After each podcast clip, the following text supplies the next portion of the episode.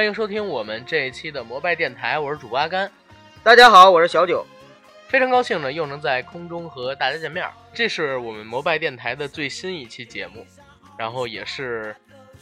第六十七期，不是 六十七期，对，六十七。最近更新太快了，我本来想说又是很久没跟大家见面，后来想不对，好像刚刚才更新了六十六期追龙，我操，又是很多个小时没有跟大家见面。哎，对对对，一日不见如隔三秋，大家都已经一年没见了。今天呢，我们要跟大家聊一个。不那么拘谨的话题，所以大家看我们两个人，九哥和我今天跟大家聊天的时候，也不用顾忌很多，我们俩也不用想剪啊，怎么怎么样，因为聊的本身就是一个欢乐的话题。没错，我们也非非常状态也非常的自然，对，也希望大家听的时候呢也非常的自然。对，我们想聊一聊，嗯，目前国内的这些喜剧团体以及喜剧创作当中的一些问题，或者说我们关注的点，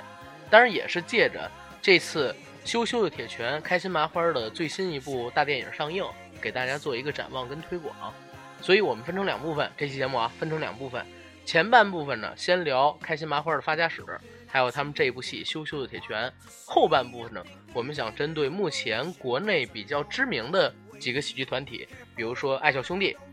比如说大碗娱乐，比如说飞来即兴团队，就是上海的那个今夜百乐门，还有德云社以及。赵本山旗下的这些团体，还有目前国内比较活跃的个人，像是方清平、苗圃这一系的，跟大家来聊一聊他们的艺术生涯，以及现在喜剧从业人员面临的一个困境，还有问题现状，对吧？没错，嗯。那在节目开始之前，还是先进我们的广告。我们的摩拜电台目前已经在各大播客平台同步播出，欢迎收听、订阅、点赞、打赏、转发我们。也欢迎到微博平台搜索“摩拜电台”官微订阅我们，了解更多的节目资讯。基本上每一期新节目，还有我们要做的节目，我都会在微博上给大家预告。同时，也欢迎大家加我们微信群管理员 Jacky L Y G T 的个人微信，让他拉你进群，和我们一起聊天打屁。好，广告做完，让我们正式的进入今天的节目。行，咱们就先跟大家来聊一聊开心麻花，好吧？好嘞。开心麻花呢是成立于二零零三年，全称叫做北京开心麻花娱乐文化传媒股份有限公司，以为人民娱乐服务为宗旨，把智慧与快乐拧成舞台剧而设立。开心麻花在成立之初就首创了舞台贺岁剧的概念，并在此后的十四年时间里陆续推出了二十余部舞台剧。逐步形成了独有的喜剧风格，精彩的故事，动人的情怀，智慧犀利盘点热点，新颖独特的喜剧风格已经成为了开心麻花的个性标签。截止到目前，开心麻花总部位于北京，在上海、深圳、广州、天津、南京、沈阳、成都等地设有子公司及办事处。开心麻花系列舞台剧在全北京以及全国中心城市上演超过四千场，已为百万余众观众。带来了无限的欢乐。现在，开心麻花已经成为国内舞台剧领域最具市场号召力的民营机构。无数年轻人高度喜爱开心麻花，已经成为了一种社会现象。阿甘，我听你念完了这个之后，给我一种感觉，嗯，我觉得开心麻花有点像漫威的感觉，就他走年轻化和娱乐化的道路。他是会不会弄一个开心麻花宇宙？哎，真是，如果开心麻花能把他们所有的这些就是。剧里边的人物和故事能串到一起的话，将是一个非常非常爆笑的一个东西啊！要是能串到一起，当然最好。但是我会想，应该串不到一起，不用所有的，就几个几个的串都行。但是他串的话，会涉及到一个问题，就是你像好多剧演员都是艾伦啊，然后玛丽啊，然后夏洛是那个沈腾演的啊，而且沈腾不仅仅是夏洛啊，从最开始。想吃麻花线给你拧，他也是在里边有角色。对，这么一直撤下来的话，会不会就变成一个人，然后饰演多个角色在同一部电影里边，然后还是一个喜剧故事，难度太大啊！这就考验了那个演员的演技。另外呢，也是你要相信麻花团队他们的编剧的功力，因为我一直觉得开心麻花团队是整个中国的喜剧表演团队里边最好的那一批。对，最好的那一批里边。对对对，我看过开心麻花。就是在一二年、一三年啊，沈腾他们刚刚开始走红，就是刚上春晚演《今天的幸福》的时候，嗯，去郭德纲在爱奇艺的一个节目，叫《以德服人》。嗯，当时是跟郭德纲聊过，就是他们成立初期的时候有多困难，但是大家呢依旧是坚持一致、众志成城的把这份事业干了下来。截止到目前，刚才念的这段百度百科里边有一句话我是特认可的，就是在国内的舞台剧，尤其是以喜剧为主的领域里边啊，开心麻花应该是最具有市场号召力以及票房认可度的一个团体，甚至说，算上咱们官方的团体搞喜剧这一块儿，也是他独一份儿。且不说民间了，对不对？这么说有点不太好，但是嗯真的是看着开心麻花一步一步发展起来的。嗯因为在之前，开心麻花可能还仅限于北京，包括上海，就是这样的一个大城市。但是随着他们上了春晚，呃，随着后面参加了《欢乐喜剧人》等等，嗯嗯嗯呃，随着《夏洛特烦恼》的大电影的上映，真的一下子就火遍了全国。现在是在全国一提开心麻花的话，它已经成为了一个全国性的一个团队了。对，而且因为这几部电影火了，开心麻花现在已经成了现在市场上比较牛逼的一个 IP，他们舞台剧的票也开始现在难抢了，真的是基本上北京啊有腕儿来演的，然后开心麻花的戏都是一票难求。我就没看过腕儿演，你 我看的最大的可能也就是黄才伦 了。黄黄才伦，黄才伦最近两年，最近不止两年，三四年吧，嗯，开始跟开心麻花有接触，但是我一直觉得他不怎么样。怎么说呢？感觉他没有像沈腾他们那种，就是能够有一种明星的那种范儿，你知道吗？对没事儿，咱们咱们这个东西，你说黄才伦，可能很多听众啊都不知道，没事儿。嗯，咱们先来聊聊这开心麻花。开心麻花是零三年成立，对吧？对，现在是一七年，也就是说成立大概十14四年了。现在十四年的时间里边，从无到有，从一个民间非常非常小的团体，在中央戏剧学院当时的那个叫多功能厅嗯。啊，在那儿演第一出话剧叫《想吃麻花馅给你拧》，场场赔钱，一直做到现在说，一部《夏洛特烦恼》十四点五亿的大电影票房，然后一部《驴得水》能拿到呃最佳新人奖，现在上的这个《羞羞的铁拳》也是居然比成龙的《英伦对决》想看人数还要多，应该是国庆档的黑马，或者说头马，不能叫黑马，不能叫头，不能叫黑马了。对对对夏洛特烦恼当时是黑马。对，嗯，这个应该是头马了。对，有这样的一个境况，咱们真的值得来聊一聊这个团体。你是什么时候接触的这个开心麻花？我应该是在大概是零七零八年左右吧。呃，那个时候我看的开心麻花的第一部，第一部开心麻花的应该是在海淀剧院看的。啊，呃很早，对，呃，看的《索马里海盗》。嗯呃，我记得当时我看完了《索马里海盗》之后，出来了之后就特别兴奋，觉得说这是我看过的所有的话剧里边最不一样的。嗯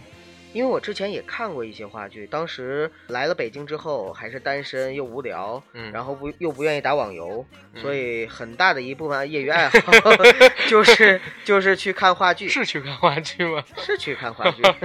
所以当时跑了很多场子，什么朝阳剧院呐、什么那个话剧村呐、什么的，繁星戏剧村啊都跑，嗯，然后看了很多话剧，但是呢，那些话剧在我的印象里还是比较传统的话剧，有些是实验性质的，嗯但是开心麻花的话剧真的给我一种就是全新的一种感受，就是嗯从头乐到尾，中间不尿尿。对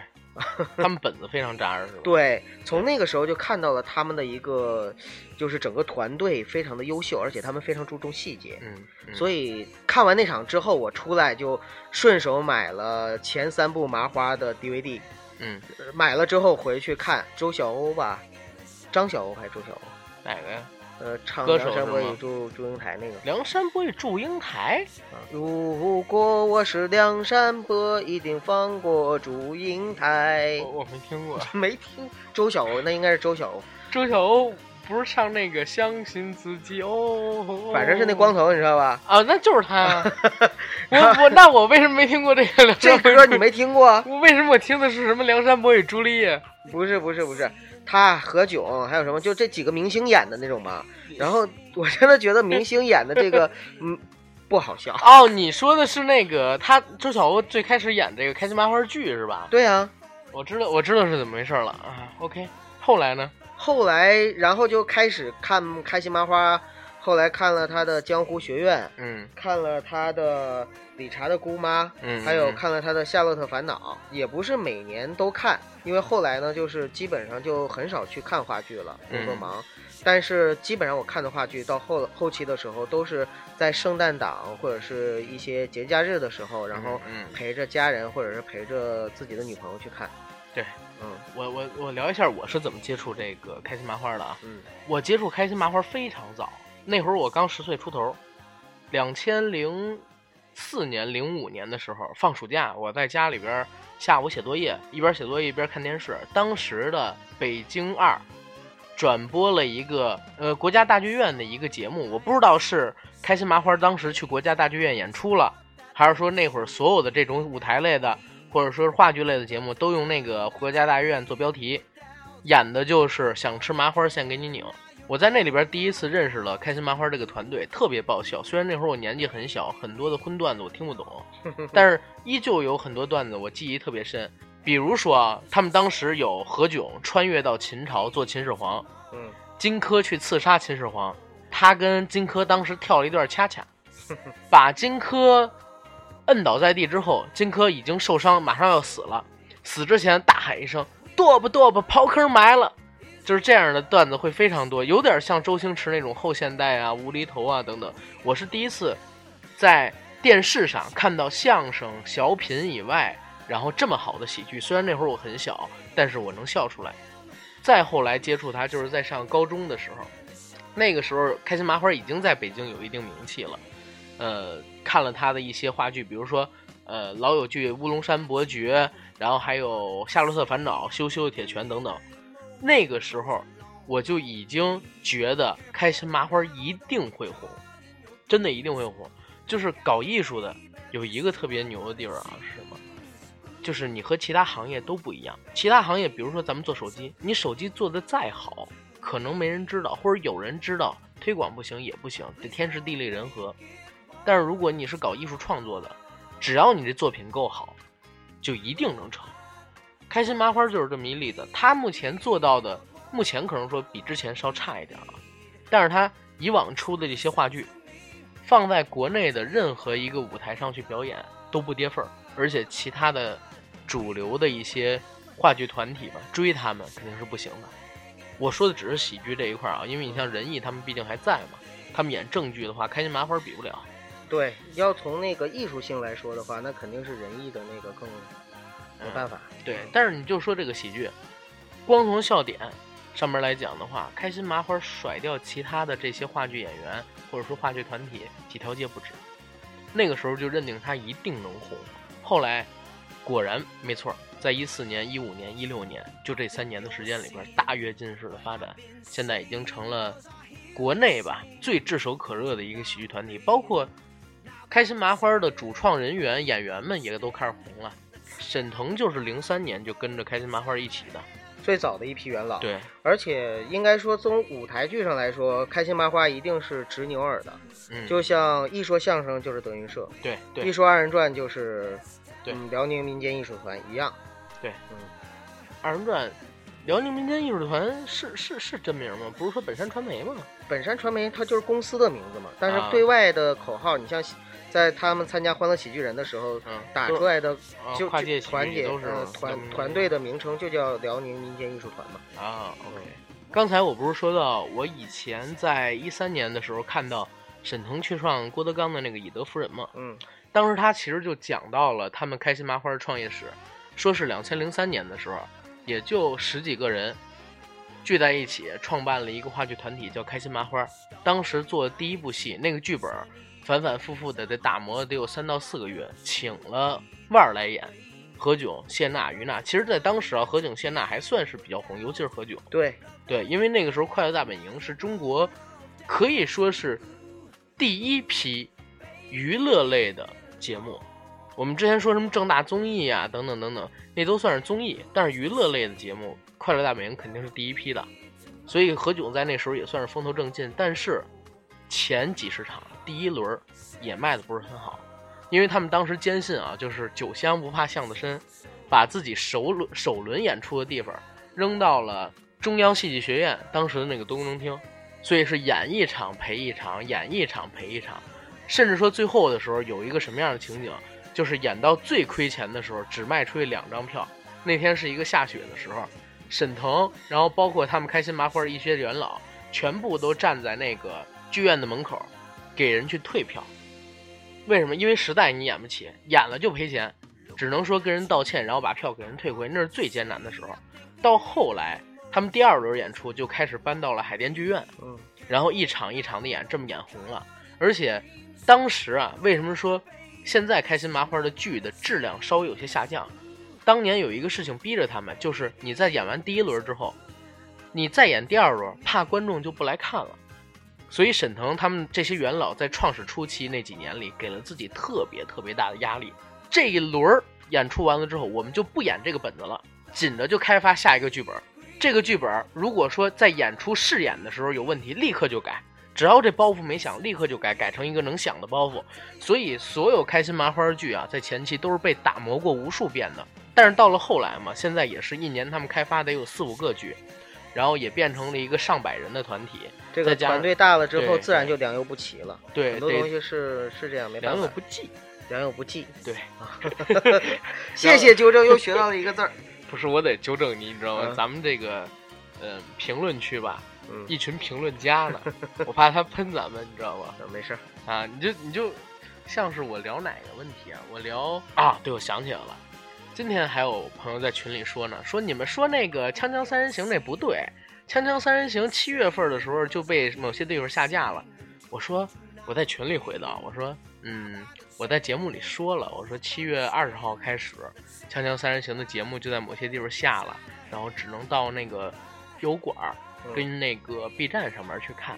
然后九月十一号开始就直接停更了。我说这位听友，你其实是没有仔细听我们说的话，然后你就在群里直接说我不对。那我要是不回复你，让其他的听友看见了，可能就真成了我们不对了。就被带节奏了。对对对，呃，当然不是说这位听友不好，啊但是确实是，这还是在咱群里我能看见的。有更多的人，我靠，这评论家真是一个一个牛的不行，什么东西都懂，真的。就是我们评论一下薛之谦这事儿，问我们为什么没有女性视角，我当时我就懵了大老。爷们儿让我们整啥女性视角？对对对，我说我们三个大老爷们儿，我们怎么用女性视角去考虑问题？真的，这本来就是关键你都不知道，我们仨在录节目的时候都戴着胸罩呢。下哎，下次真的，下次戴着胸罩，然后咱们仨用女性视角去聊一个问题。我这么一说，人又说我们奔着下三路去了。哎，不是，我觉得人家会说，你看他们仨异装癖，每次都戴着胸罩录节目，我操！啊，行，不用管这些评论家，咱做好自己就行了。嗯，啊，有的是人支持咱们。咱们刚才说到哪儿了？哦，说到沈腾说开始的时候的创业的艰辛对，嗯，后来慢慢的开始过好了。真正让开心麻花有转机的是什么？其实是上了春晚，对，真的从那时候开始，他是变成了一个全国的观众都知道的一个团体。之前他只在北京，对，只在某些城市不大型城市，真的小型城市是吃不香的。咱们老骂春晚啊，说春晚没有新意，春晚现在越来越套路化、嗯故事化。春晚上边的作品就是同一个团队，春晚上的作品不如他们其他时候演的作品。但是你不得不说，春晚这影响力还是国内目前所有的节目啊，所有的节目只要是电视平台啊，或者说网络平台播出都比不了的。那是他这一场晚会最起码覆盖大半个中国。观众有多少人，对呀、就是任何一个节目都不可能有像春晚那样的一个观众的，而且是直播的节目的那种关关注度。开心麻花当年在上了春晚之后，立刻啊，就是广告也有了，赞助也有了，同时他们拍的那个《夏洛特烦恼》也拉到赞助了。嗯夏洛特烦恼》，你别看成本几千万，这对一个搞话剧的团体而言，真的是太多了。因为搞话剧的团体，它靠的就是门票收入。，对，呃，几乎不赚钱，在国内啊，在国内。后来它上市也是因为《夏洛特烦恼》成功了。对，嗯你知道咱们目咱们国内的这些话剧啊，最贵的门票千八百块钱，还不一定能卖出去。对，卖的最好的永远都是一百八六十的。对，啊，大家觉得我看你一个话剧，我在网上也能看，我就不看也行，我凭什么要来花钱花这么些钱来看？咱们国内没有这个传统，或者说以前看戏的传统已经被，就是最近几十年啊，咱们政府因为搞了好多就是你知道免费的东西啊，因为社会主义嘛，慢慢的就大家不愿意付费，就像你说的，不愿意付费去购买知识，不愿意付费去购买这些知识产权的东西。对对，嗯，你反而你在国外最简单的一个例子，大家知道，国外啊前呃这最近十年亏的最狠的一个话剧是蜘蛛侠，砸了七千万美金做的一个话剧啊，那是七千万美金的话剧，为什么人家敢做？因为是可以收回成本来的，人家那边的门票真的是几十美金、上百美金都可以卖。嗯啊，你你演出一轮，全国大概五百场、七百场，咱不开玩笑，这个票房的收入怎么着也能覆盖一部分这个话剧的研发成本吧，对不对？啊，更不提什么赚钱了，咱国内这块完全是比不了的，收入差特别多，所以开心麻花真的在开始的时候是很难的，嗯，但是也就因为难啊，所以也有好的事情是什么？就是他们这一票创始初期的团队啊、演员啊，包括说编剧啊，都很有能力。剧本儿，因为他们压力大，要求不断的创新，所以呢，在打磨剧本这方面、创意这方面都领先了其他团队太多。演员呢也是，因为就这么些人，一轮又一轮的演，而且不像咱们官方的有工资，就得不断的演，每年要跑几十场甚至上百场的演出，然后呢还要每还要时时刻刻的面对观众，接很多场的戏、话剧，一个一个演技打磨的很自然，对吧？你看上综艺节目，人家沈腾的这个反应能力绝不是一般人能比的。你常年在话剧舞台面对观众的人啊，他这个现场临时的反应能力，超过电影演员，超过电视剧演员，不是一成半成。呃，都说话剧或者说舞台表演是检验演技的一个试金石。对，你你再明星、再小鲜肉、再火，你上个话剧舞台，你看看，如果你在话剧舞台上你还能够演得非常棒的话，那才是真正的有戏。对，你像陈道明啊、濮存昕啊，大家就是这些老艺术家，现在都得叫老艺术家了。对，他们六十多岁了。对啊，他们都更乐于去在话剧舞台去展现他们的实力。对，之前咱们聊过一个话题啊，就是好多国外的演员觉得拿奥斯卡不是最高奖，对，觉得拿艾美奖也不是最高奖，金球奖也不是最高奖，什么是最高奖啊？觉得拿到戏剧界戏剧界的托尼奖，嗯，哎，这个是真正的最高奖，表演艺术领域的。就是圈儿里人，对圈儿里人什么东西是哎含金量高的。对因为你玩话剧，你会发现话剧没有剪辑，嗯没有一个镜头拍 n 遍，就是行云流水一场戏，行云流水一场戏，两个小时的台词，有可能啊，我我见过，当时去也是中央戏剧学院附近的同好剧场，我老去那边喝酒看书去，看过两个老外演的一个小话剧，叫《愤怒的鹿》，真的是七十分钟啊，俩老外在那儿几乎没有任何的道具。舞美也没有转场，就在那儿干唠，唠了七十分钟。就这种水平，目前国内的电影演员、电视剧演员有几个能做到？那话剧演员，你必须每个人都能做到，要不然的话，你演不了这个话剧，人也不认。而且，下边观众的反应都在你的面前，你还要把自己的表情啊、台词啊，尽量的让演呃让观众们能听得清楚、看得清楚，这个难度特别大。所以为什么说话剧演员演得好的，到了电影舞台上一样能发光？就像是去年《驴得水》里边那任素汐，嗯，不也拿了一个最佳新人吗？对吧？对最佳新人。你要说到话剧，真的是这样。我大学的时候呢，自己创立了我们学校的唯一的一个话剧社，话剧社团。当时我们创办了这个话剧社团之后啊，有点像开心麻花最开始的时候，就是一穷二白，什么都没有，连演员都没有。后来呢，就是一帮志同道合的爱好者，我们东拼西凑，然后各种跑拉赞助，然后把一台戏撑起来。撑起来之后呢，参加了重庆市大学生戏剧节。呃，当时我写的这个剧本呢，还获了这个奖很不错啊！啊，对啊，还这是我唯一一部出版的作品啊。哎呦操！然后，但是因为啊，就是当时我们是属于非常民间的，然后我们正好赶上了一个政治事件，就是我们跟呃西南师范大学合并，而西南师范大学那边呢有一个几十年的老牌儿的话剧社，就是他们文学社由他们的教授挂帅的一个老牌儿的话剧社，叫实验剧社。然后呢，实验剧社那边呢参演是演了一场《雷雨》，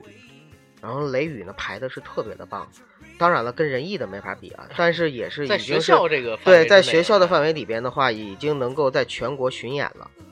呃，所以呢，那个时候呢，我们是被他给 PK 下去了，嗯，也非常正常，因为我们的那个戏，呃，可以说就是一些完全就是爱好者，连别说专业，连业余都算不上的爱好者，来摸着石头过河的那种。那么人家呢是经过了很多打磨的，有专业的老师进行指导的这样的一个表演，所以说我们最终呢是落选。但是我们自己呢就是在舞台上表演了几场，然后在全校的范围里边呢进行了公映，也给重庆市剧协的一些老师呢看过，所以就是我们的那个都说我们的本子还行，但是表演生涩。啊，很真的是这样真的是这样啊、然后但是我就知道了，就是其实话剧第一真的特别不容易去演，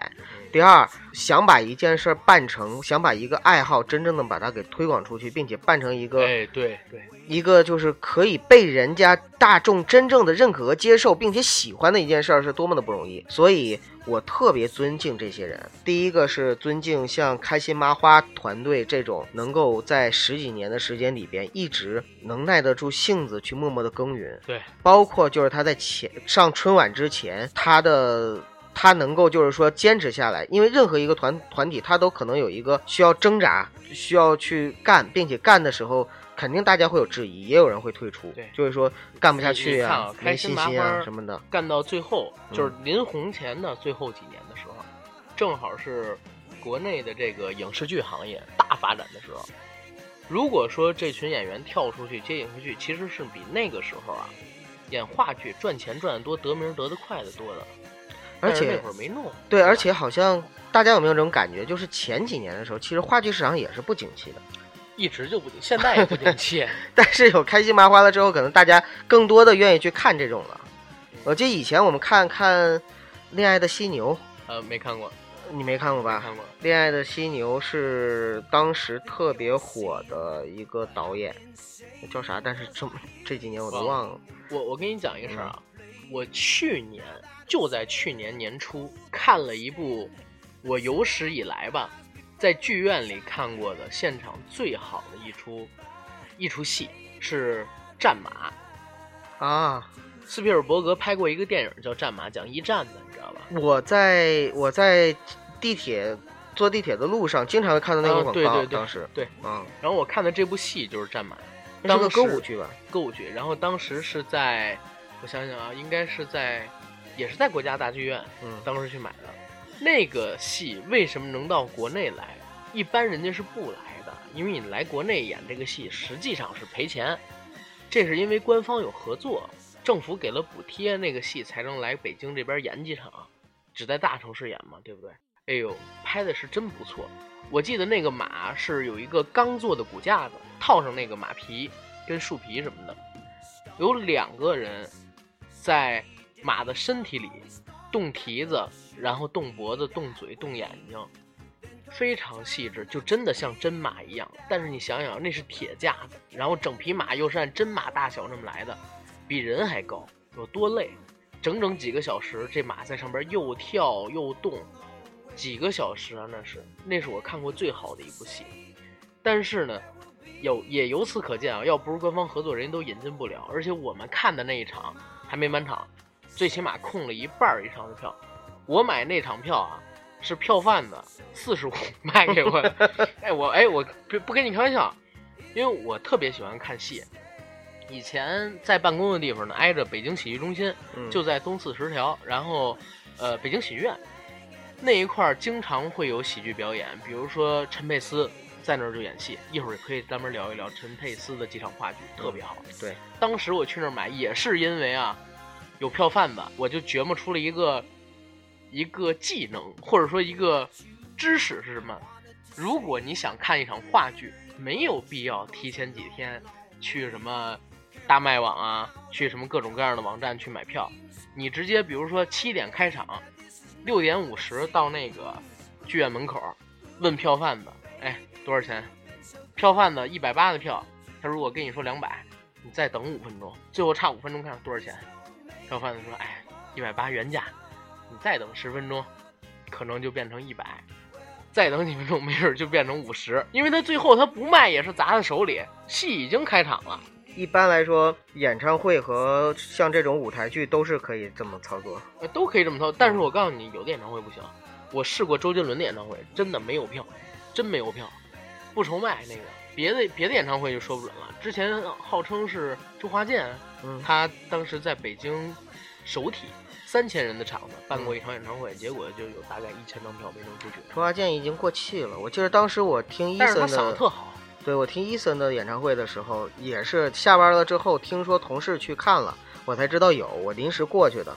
然后临时过去呢，正好就中买了一张，便宜吗？呃，原价，原价呃，原价也不贵，因为它是我不是从票贩子那儿，是正好呢有小孩儿啊，那个出来就是有事儿，媳妇儿。也不是媳妇儿，就是那个呃被放鸽子了吧，被放鸽子了，然后那个那他他就把那个票就转给我了，嗯，嗯，反正哎，真是，就是现在买这个票太容易了。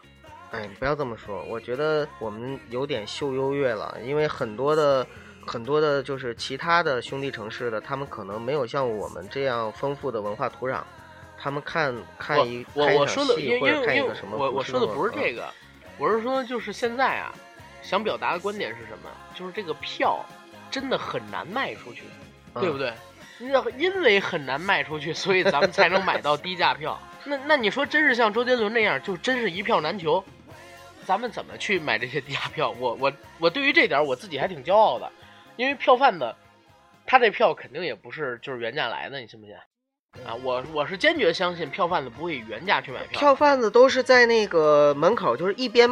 一边卖也一边收啊。对呀、比如咱们路过的时候都会要票吗？有票吗？要票吗？有票吗？对，嗯，因为因为我自己我不买，这票也浪费了。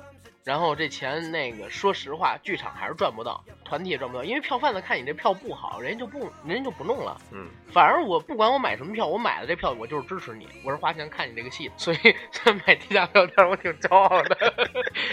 没有没有，说真的真的真的，确实应该支持一下，应该支持一下。但是不应该去票贩那儿啊。对对，不应该去票贩子啊！大大大家不要把我这个东西。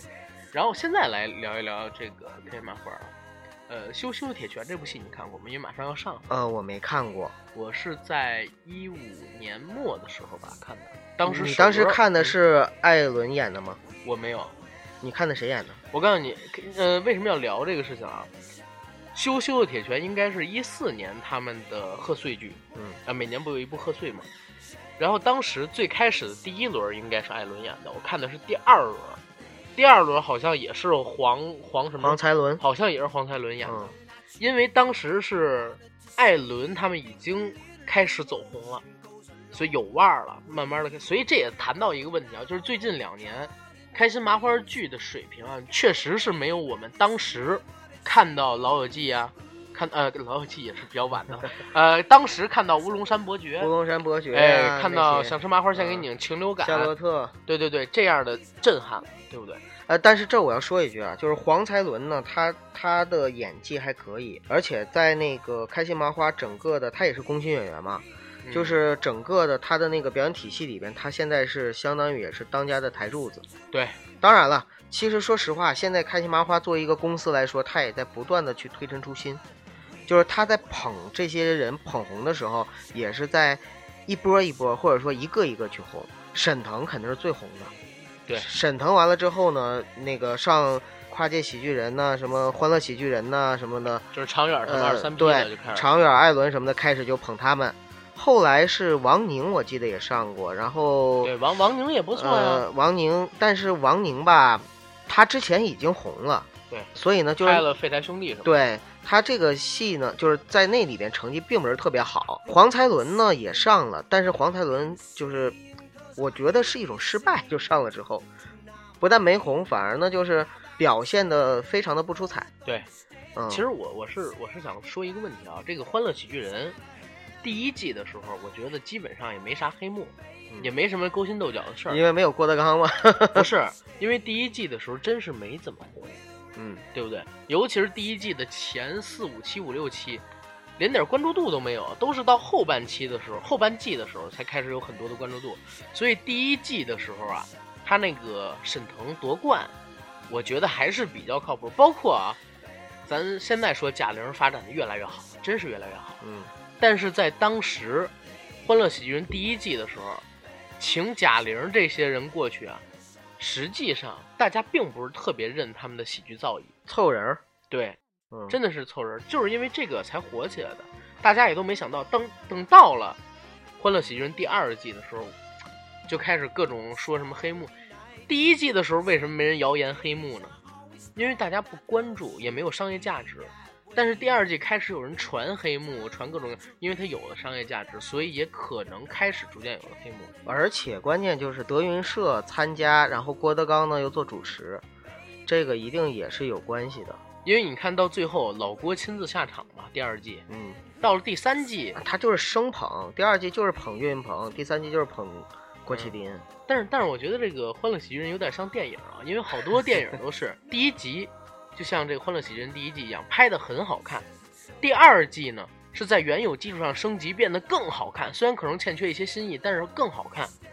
等到第三季就不行了。对，就开始无力了。呃，《欢乐喜剧人》前两季基本上，第二季我看的最多遍，嗯，第一季我基本上每个小品也都看了，可是到了第三季我就没怎么看。就说到《欢乐喜剧人》啊，因为我们在聊开心麻花嘛，嗯我身边的人，我了解的，都觉得说，在整个《欢乐喜剧人》的舞台上面，开心麻花的剧本是做的最漂亮、最扎实，舞台舞美，舞美舞台舞美也是做的最好的。对对对，嗯，我觉得啊，就是在开心麻花参加第一届《欢乐喜剧人》的时候，直接是把国内综艺啊搞这个小品这一块儿的，直接提了一个档次。嗯，他们最开始引入了，不能说最开始引入啊，但是真真正正每一个小品都有舞美啊、转台啊这些情景设置的，然后并且推广开来的，他们是第一个。他专业呀、他对他就是做舞台剧的。，哎对，你看到了第二季、第三季，越来越多的小品啊，尤其是贾玲，贾玲算是我为什么说的越来发展越好了。贾玲也是去年吧，在参加跨界喜剧王还是喜剧总动员还是啥节目，在浙江台的那个，演了一个我觉得他目前演过最好的小品。你好，李焕英。啊，对嗯，啊，你好，李焕英演他妈那个，对，然后那个小品就是借鉴了很多开心麻花团队的影子，对不对？就是转场舞美，也有这种穿越的设定。嗯包括就是后来潘长江和对对，蔡明他们演的小品，你就会发现比春晚的小品，他那个舞台布景啊、配置、转场什么的都要强。为什么？因为他们也其实在学习。对，也在学这个开心麻花团队的这个手艺，他们这手艺真的是挺强的嗯，啊，我是这么认为。然后回到《羞羞的铁拳》这部戏上啊，咱们俩又聊远了。羞羞的铁拳这部戏，我尽量不跟大家剧透。其实它是讲了一个男女互换的故事，然后里边穿戴了一些功夫。你看到“铁拳”两个字吗？这部戏值得说的地方在于哪儿？就是因为它是最近两年刚刚出来的，对时下的这些热点的关注啊，包括说流行词的运用，相对于《乌龙山伯爵》也好，然后《老友记》也好，还有《情流感》也好，这些戏都更贴合一点儿。我们叫什么叫接地气？这部戏的笑点频率非常的高，符合了开心麻花之前的一贯的概念。他们每一部戏基本上号称是两分钟一个笑点，两分钟一个笑点。为什么要做到两分钟一个笑点？让你不太累，但是呢，又能每隔一段时间就把情绪激起来一次。你知道，人不能一一直绷在一条线上，哪怕是情绪高涨、欢乐，也不能绷到一条线上，否则到结尾的时候，你很难找出一个能超越这一大段的东西，把这尾收起来。啊，我们我们搞这个，因为我之前也学相声嘛，你搞剧本创作其实是讲一个什么东西，就是凤头、猪肚、豹尾豹尾啊。为什么要做凤头？开头你要做的特漂亮，特漂亮，然后把人抓住，紧紧的抓住。然后猪肚就是在中间的这个过程里边，你尽量添你要放进去的东西，把这个整个剧本做扎实，全都是靠中间这个段落。当然也有人放在开头啊，这都是这都是变化，但是主体上都是把你想要杂糅的东西放在中间这些段落里边去，让人更充实的看到这个剧本要表现出来什么。到了结尾，豹尾，豹尾是什么特点？短，但是一定要硬，哎，短惊叹，就是讲这个结尾一定要收的特别的漂亮。这是凤头、猪肚、豹尾，任何的作品，包括说喜剧作品也好，也就文学作品基本都这样。哎，对，尤其是喜剧作品，我觉得更容易理解。比如说，咱们看那个《夏洛特烦恼》，夏洛特烦恼就是一个特别典型的凤头猪肚豹尾的一个故事。凤头，他在开始的时候给了你一个穿越、烧窗帘、撕书、打老师，而且开头闹了一个婚礼，就整个前十五分钟吧，或者说前二十分钟、前三十分钟，都是特别特别好的一个开头。猪肚是他穿越以后经历的种种，这段的时间跨度大家看啊非常长，包括他上什么春晚，跟王菲一起，包括他上奥运会。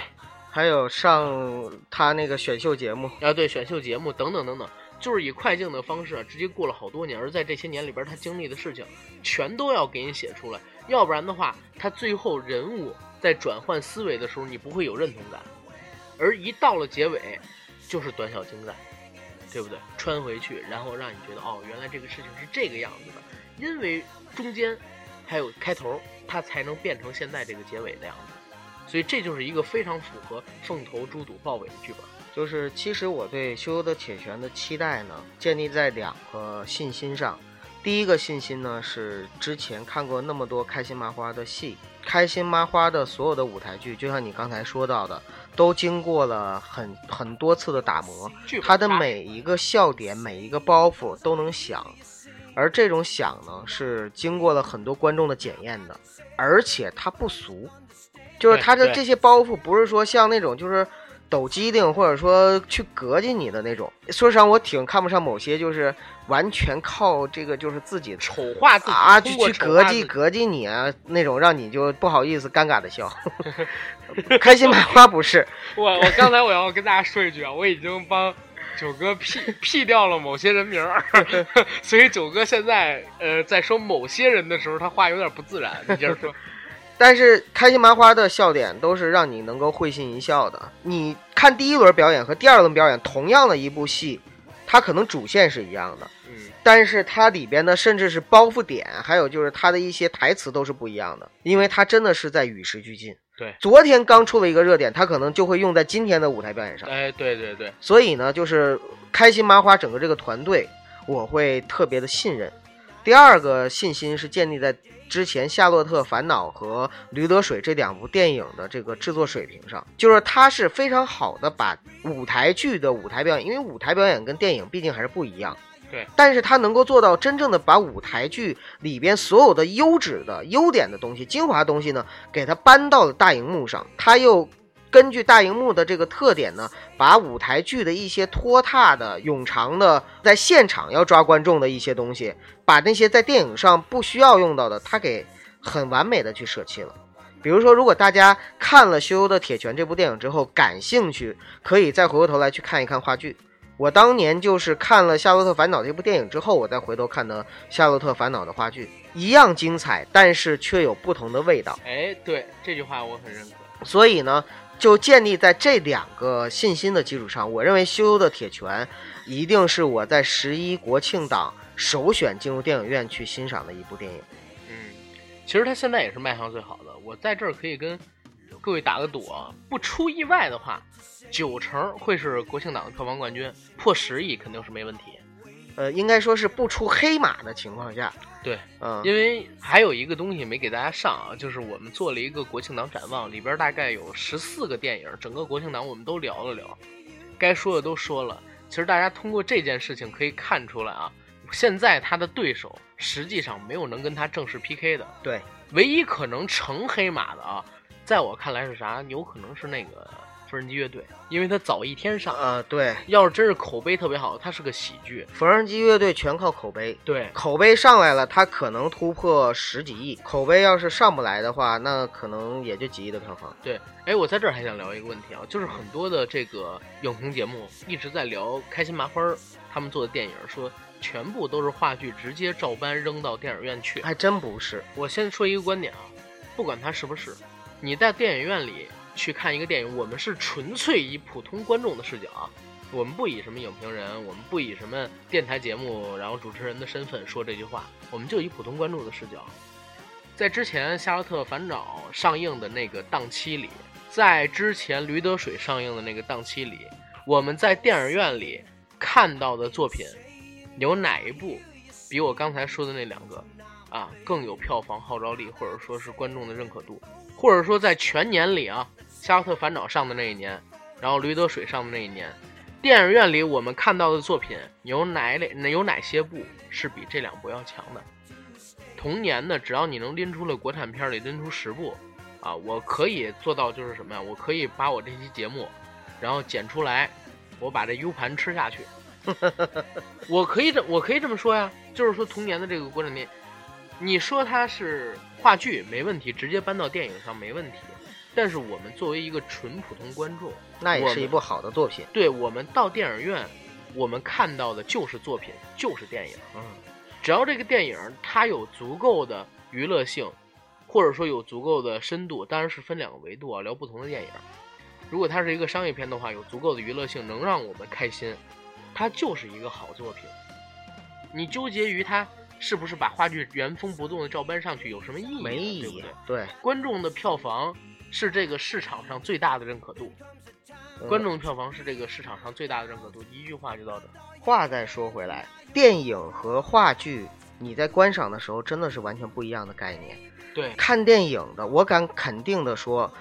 看电影的这些观众群体里边，能有百分之十去去剧院真正看一场话剧的都没有，所以话剧它一定是小众的。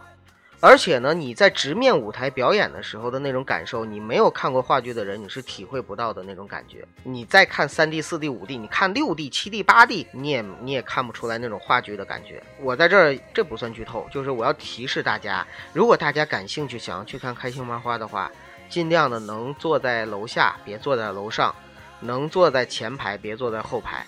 呃，因为开心麻花每次开场暖场的时候呢，都会邀请几个观众呢上台去做小游戏。嗯，做小游戏的话呢，你就跟着他们跳个舞啊，做几个动作呀，然后呢就能拿一份非常非常有纪念意义的礼品，比如说面膜什么的，为什么为什么我我看的场子没有这些，我看的都有。是吗？啊，你放心，就是上去看开心麻花，一定要坐在楼下，因为你在二楼的话，你没法跳下来去参加，对对对，再再补一嘴吧。好，咱们可以分成两期啊。因为这个太长了，咱对，这一期咱们嗯光聊这个开心开心麻花，下半期咱们聊一聊国内的其他的团体，嗯隔几天再给大家上，要不然的话，最近上东西上的太频繁了，是大家也也会神神丑疲劳的，对，神丑疲劳的。总之，我我们聊的东西啊，都是我们实实在在接触过的。对，你甭管是话剧也好，电影也好，我们始终保持一个观点是什么？就是电影是大众艺术，话剧呢，还有其他的一些作品，其实说实话是相对而言是有门槛的。我们其实经常会面临一个什么问题啊？就是看电影跟看电视剧，谁都可以看。嗯然后看电视剧我坐家里就能看。对呀、而且谁都可以发表观点。嗯这个观点有的时候跟你本人所处在的一些环境啊，或者说是水平有关系。所以，为什么电影跟这个电视剧引起的争论是最大的？嗯当然，比他们更大的是音乐好听不好听，对吧？因为真是人过一百，形形色色。我们有这么多的喷子，也是因为因为我们可能聊了一些电影，聊了一些电视，没有门槛儿啊。他们聊这些东西，所以什么的人都进来，什么人都有。啊但是说实话啊，如果说我们聊话剧，如果说我们聊文学，这个有门槛儿的东西，你没看过的情况下，你又不愿意花钱，不愿意花那么长的时间去把这个作品搂一遍的情况下，你确实是没有资格跟我们聊这个话题。还是回到原心上面来，就是，所以不要为这个事情着急。还有就是我们，我阿甘老李，我们在聊这些东西的时候啊，我不知道别的主播会怎么样，但是我觉得我们三个都是抱着这种，人家都比我们强，哎，对，人家都比我们强，人家都比我们强。人家人家真的是把东西做出来，就是做的好做烂，哪怕是烂的，我们去骂，我们心里也很清楚，这东西搁我们，我们做的可能比人家还烂。对，因为因为有一个什么问题啊，就是我们现在比如说只是做一个电台，嗯，我们就有多难了，对，对吧？呃，九哥刚才说自己在上大学的时候搞话剧社，嗯，我上大学的时候我也搞相声社。我们每年最烦的一件事情是什么事情？一个是经费，招新吧，一个是招新。对，哈，你看都是有经验的过来人，就是每到他们军训，嗯我们就得提前准备，啊带上大褂儿什么去军训那儿去演出去。然后报自己的名字，就是为了让他们能对我们这个社团感感兴兴趣，然后来我们这里边儿，哎，哪怕我看着那哥们儿就是说话结巴，我 只要有个人能过来，我们就特开心了。你对管他什么门槛啊、门丑啊什么的你你，想想，咱们做一个就是纯公益性质的东西都这么难，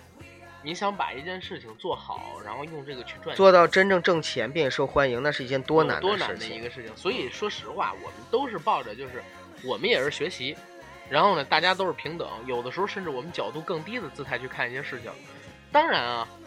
我我也要说一个事情，就在我们六十几期节目聊人不猥琐那一期，嗯，有一个评论，我不知道是谁，应该也不是咱们的听友，可能是无意之间扫到的，可能是某某些呃明星的，对吧？他的粉丝说什么？直接说说那个我不喜欢阿甘他们骂人傻叉，说那个、啊那个啊，说那个什么骂人傻叉很不尊重别人，然后呢，之前还骂过某些电台的某些人傻叉。我说，首先第一点啊，你不了解我们平时所处在的一个生活环境跟语境。啊，在北京，其实说实话，这有点像口头禅，当然也可能是我自己个人的观点了啊。但是我跟人平时聊天，只要不在公司 啊，不面临同事们、跟下属或者或领导什么的，我其实说话就是经常他妈的，然后傻逼啊，然后怎么样？包括说薛之谦爆出的那个录音，不也是满嘴他妈的、他妈的、他妈的吗？这个我相信是口头禅，我们也懒得在节目里边改这个话题。我当时回了他说，我这属于是调侃，我还经常骂自己，我说阿甘傻逼，九哥傻逼，九哥别生气啊，我不生气。李李哥傻逼，摩拜电台傻逼，我天天这么说，可能只是一个调侃呀，但是你确实是跟有的人你说不清楚这个道理。认真你就输了。对这种人，你就不要听我们节目了。我们是很真实的做自己。您要是一直端着，您在我们的节目里不会收获到快乐。就像我最新编辑的这个节目简介，我说，本节目啊，包含很多什么庸俗、媚俗，然后低俗的内容，对时事热点，包括说是影视类的东西进行无节操的评论。如果呀，你觉得自认高雅，你可以不听我们这个节目，但是。如果你有一颗包容的心，而且你有足够的幽默感，订阅我们这个节目，能让你感受到足够的快乐，因为我们是抱着真诚还有欢乐的心态去给你们做节目的，这就是我们摩拜电台三位主播给营造社会主义和谐社会做的贡献，对吧？然后今天节目到这儿，行，最后的时候给自己洗了一个小白白哈，对对对，谢谢大家。再见。